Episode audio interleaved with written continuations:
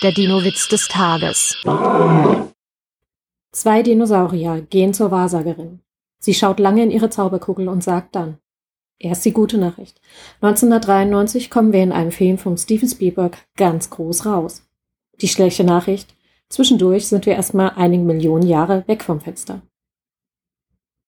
Der Dino-Witz des Tages ist eine Teenager-Sex-Beichte-Produktion aus dem Jahr 2021.